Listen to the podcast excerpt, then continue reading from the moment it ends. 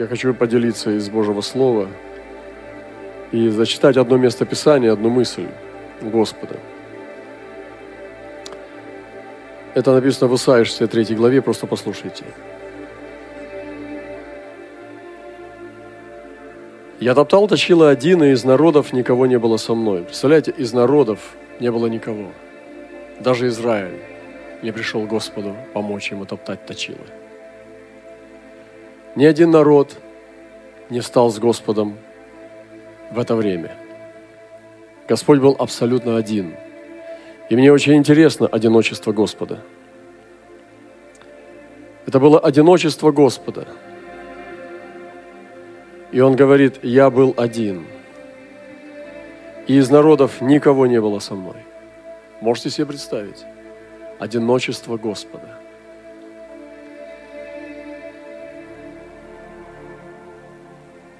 Я топтал их во гневе моем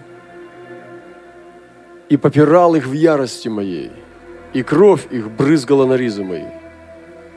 Очень сложные места. Меня интересуют эмоции Господа. Меня интересуют Его переживания. Он топтал в ярости, точила, и кровь брызгала на его ризы, и он запятнал все одеяние свое. Он не дорожил своими одеждами. Вся его одежда была в крови, и он не берег своей одежды. Ибо мщ... день мщения в сердце моем, и год моих искупленных настал. То есть он это делал ради своих детей, ради искупленных, ради этого года, который он подарит искупленным. Я смотрел, и не было помощника. И я дивился, что не было поддерживающих. То есть Господь смотрел, ни один народ не пришел к нему на помощь. И он удивлялся, он дивился, почему никого нет. Почему никто не встанет с ним рядом. И мне очень сильно касается одиночества Господа. Как помню, один этот, этот гангстер – по имени Ники, когда он услышал эту проповедь открытую, и Дух Святой проговорил к нему во время проповеди, он завыл и зарыдал и сказал, «О, они били Иисуса, почему за него никто не заступился?» И он сказал, «О, если бы я был там, я бы заступился за Иисуса». И в его сердце именно пробила вот эта эмоция, что он пожалел Господа. Ему стало жалко, что Господа обижали, и никто не заступился за него. И здесь Господь тоже удивляется, и один говорит, что я удивлялся, что не было помощника, что никто из всех народов не пришел ко мне мне помочь. Братья и сестры, Спаситель пришел спасти своих. И если мы не благовествуем, мы ему не помогаем смерть становится бессмысленной. Его смерть на кресте теряет смысл. Если мы не благовествуем, тогда его смерть на кресте теряет смысл. Тогда она становится пустой. Она была ради благовестия. Господь умер на кресте ради спасения грешников. И когда мы их не спасаем, мы ему не помогаем. И он удивляется, что никто из церкви не благовествует. Он дивится, что он весь в крови, а никто нет, ни одного, кто бы ему помог.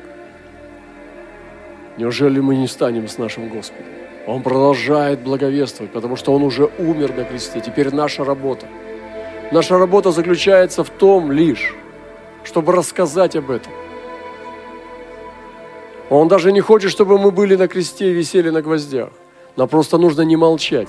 Нам нужно просто рассказать об этом. Что наш Господь страдал на кресте за грешников. И он сказал,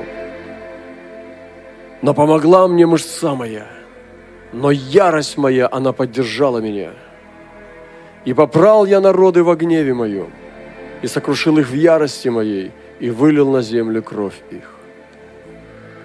Я хочу сегодня вдохновить нас совершать путь в ярости Бога. Я хочу вас благословить, дорогие братья и сестры, этой божественной природой ярости. Вы знаете, я позавчера проповедовал сердечное слово, которое меня само разломило. Я говорил о, о, о мечте. Я себя испытал немножко и подумал, а моя мечта, умерла ли она?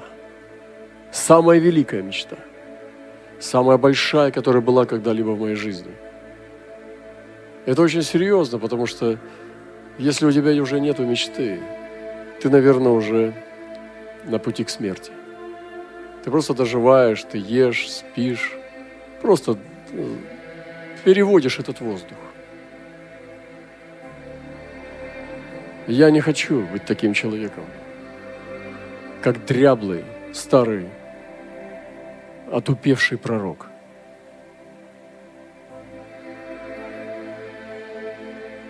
И вы знаете, проповедуя это, я тоже это делал в ярости. Ярость она даже может быть тихая.